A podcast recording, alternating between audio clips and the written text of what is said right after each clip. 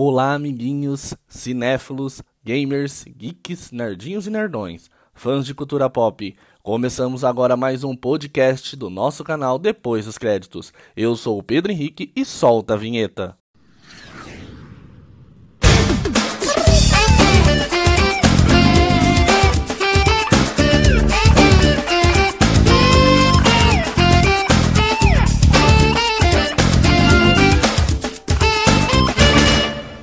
Antes de darmos início ao nosso debate de hoje, gostaria que os nossos convidados, os nossos comentaristas, se apresentassem. Fala aí, galera! Bom dia, boa tarde, boa noite. Gustavo e não contestem. Aqui é a Bruna e obedeçam. Aqui é o Léo, nada.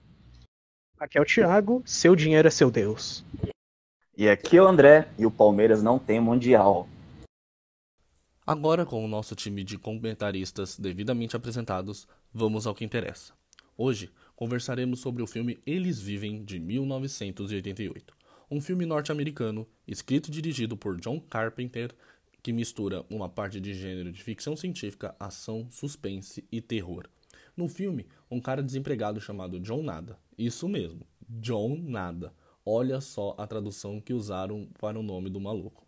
Enfim, desempregado, igual a maioria dos nossos amigos brasileiros, fica andando pela rua caçando o que fazer. Um certo dia, ele descola um óculos de sol e, por meio deste óculos de sol, começa a enxergar a verdadeira face das pessoas. E para iniciar o nosso debate, eu vou pedir para que o Thiago fale um pouquinho sobre o filme pra gente. Certo. Começando aqui pelo, pela parte inicial, que é muito interessante. Depois que o John ele consegue arranjar o emprego dele, consegue se hospedar, ele descobre esse esquema meio que aos panos que acontece dentro da igreja que fica em frente à hospedagem dele.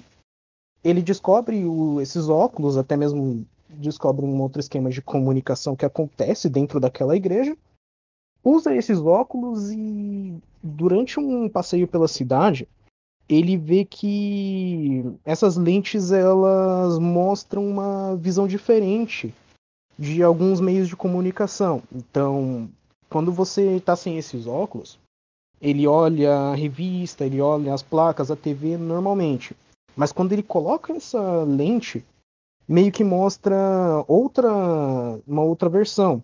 Então você vê placas e revistas que escrevem coisas no imperativo, como obedeça, esse é seu Deus, não conteste. E é muito engraçado que isso bate muito com o método técnico matemático, teórico matemático do Shannon e do Weaver, sobre a questão do, das mensagens que são passadas.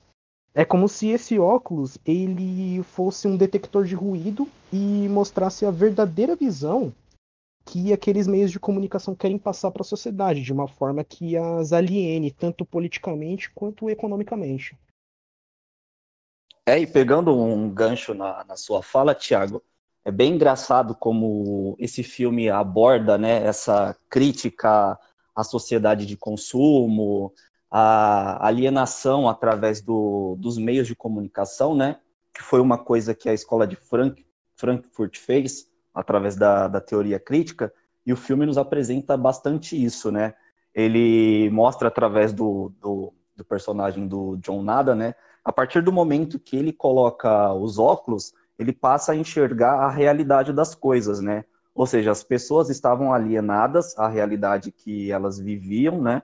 Tanto que o, o próprio filme mostra isso. E como você disse, quando ele coloca esses óculos, que fazem uma alusão à abertura do, dos olhos humanos, né, para enxergar a realidade, ele passa a ver como que a sociedade vive, né, através das propagandas que diziam lá não pense, não questione, mantenha-se dormindo, seu dinheiro é seu Deus, dentre outras frases, né? E até o filme ele passa a ter uma, uma coloração diferente, né? Ele perde aquela cor toda colorida né, e passa a ficar só em preto e branco. As propagandas também são todas em preto e branco, não tem mais figuras nas revistas, é só as mensagens imperativas, como você citou, né?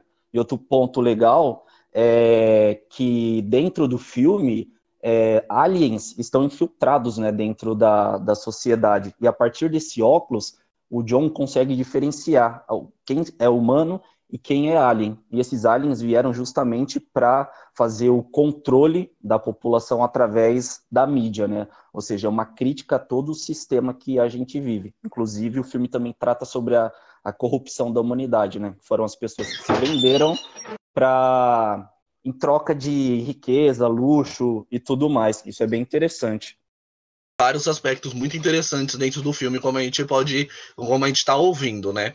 É, uma coisa muito interessante do filme que me chamou muita atenção é aquela briga, aquela luta, né, entre o John Nada e um amigo dele, que demora mais ou menos uns 30 minutos de filme, né?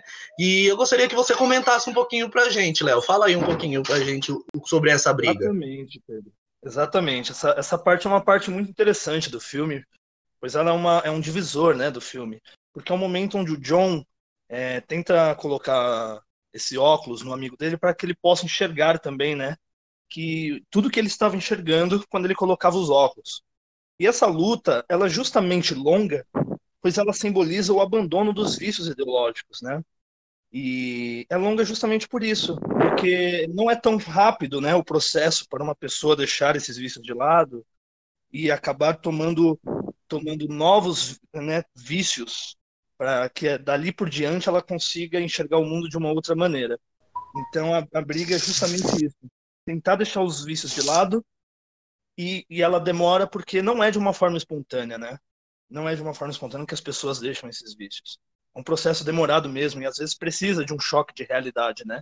Que no caso do filme foi retratado numa briga, né? Porradaria sem fim. Não, e é bizarro, Léo, o que você fala, porque a gente, se a gente para para pensar, como as nossas convicções cegam. A gente não consegue ver nada que não esteja exatamente de acordo com o que a gente acredita. Porque, tipo, são 10, 11 minutos de, de briga constante e o cara insiste e faz de tudo para não ver a realidade. Ele não quer e pronto. E aí que a gente percebe que no final das contas, é, é o que a gente acha que a gente é realmente livre para fazer as nossas escolhas, a gente não é. A gente está totalmente nas mãos é, da ideologia que a gente acredita e das, das ideologias que a gente segue, né? É, é, na verdade, a gente eu falei ali 30 minutos de luta, mas é um exagero, né? É porque é um período bem grande dessa luta, é um foco muito grande no filme dessa luta, né? Mas deve ter ali em torno de 8, 11 minutos mais ou menos essa luta. Beleza, explicação maravilhosa de vocês, tá? Super 10 os comentários.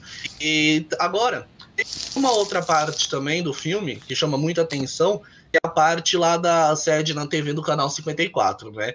E aí, Gu, você pode comentar pra gente sobre essa, essa parte deste filme? Sim, claro. É, os dois conseguem se frutar na sede da, da rede de TV, que secretamente espalhava o sinal que iludia todo mundo e acabava também destruindo todo mundo, né? E para mim, de fato, foi uma das melhores partes do conceito do filme. A comunicação e a tecnologia é, usada a favor daqueles que tipo, querem o mal do coletivo sendo explodido por pessoas simples e desacreditadas pelas classes dominantes, mostram que tipo, a força da sobrevivência é maior que tudo. E as ações de poucas pessoas conseguiram desmontar toda uma ilusão e revelando a real face do mal. É, e uma coisa legal nessa parte também, Gustavo, é que aquele salão no qual eles estão reunidos, né, faz alusão a praticamente os gabinetes dos governos, né? onde se é decidido todo o esquema que vai reger uma sociedade, né? E o legal que também é que nessa reunião, os aliens, que são os controladores da mídia e também do, do planeta Terra, né, eles estão acompanhados de alguns seres humanos, que, como eu disse lá no começo, são pessoas que foram cooptadas né, para fazer parte do, do sistema que eles implantaram aqui. Inclusive, tem até um amigo do, do John e do Frank, que era um morador de rua, que ele tá lá, ele tá com um smoking, todo bonitinho, e ao encontrar eles lá, eles falam: Ah, vocês também foram convidados para participar do, daqui do, do movimento, do sistema. E aí, na hora que eles entram em embate, esse morador de rua, ele cita uma frase que foi tirada de um executivo da, da Universal Pictures, que ele fala, né, que não tem problema nenhum estar ali, porque todo mundo se vende e que a melhor coisa é, para ele, obviamente, é estar do lado do, dos vencedores, né? Então o filme ele faz essa crítica aos seres humanos se venderem para os governantes do, do universo, que no caso, para quem acredita em teorias da conspiração, são os famosos Illuminatis, os, os globalistas, né? Coisa que, digamos, eu acredito bastante. Exatamente. E mostra também como o filme da década de 80 pode ser tão contemporâneo, né? Pra É, hoje. exatamente. Esse filme é extremamente atual. Ele era uma crítica ao sistema é, que era vigente naquela época, né? Ele criticava o, o estilo de vida americano, que é o famoso The American Way Life, Way of Life, eu acho que é isso.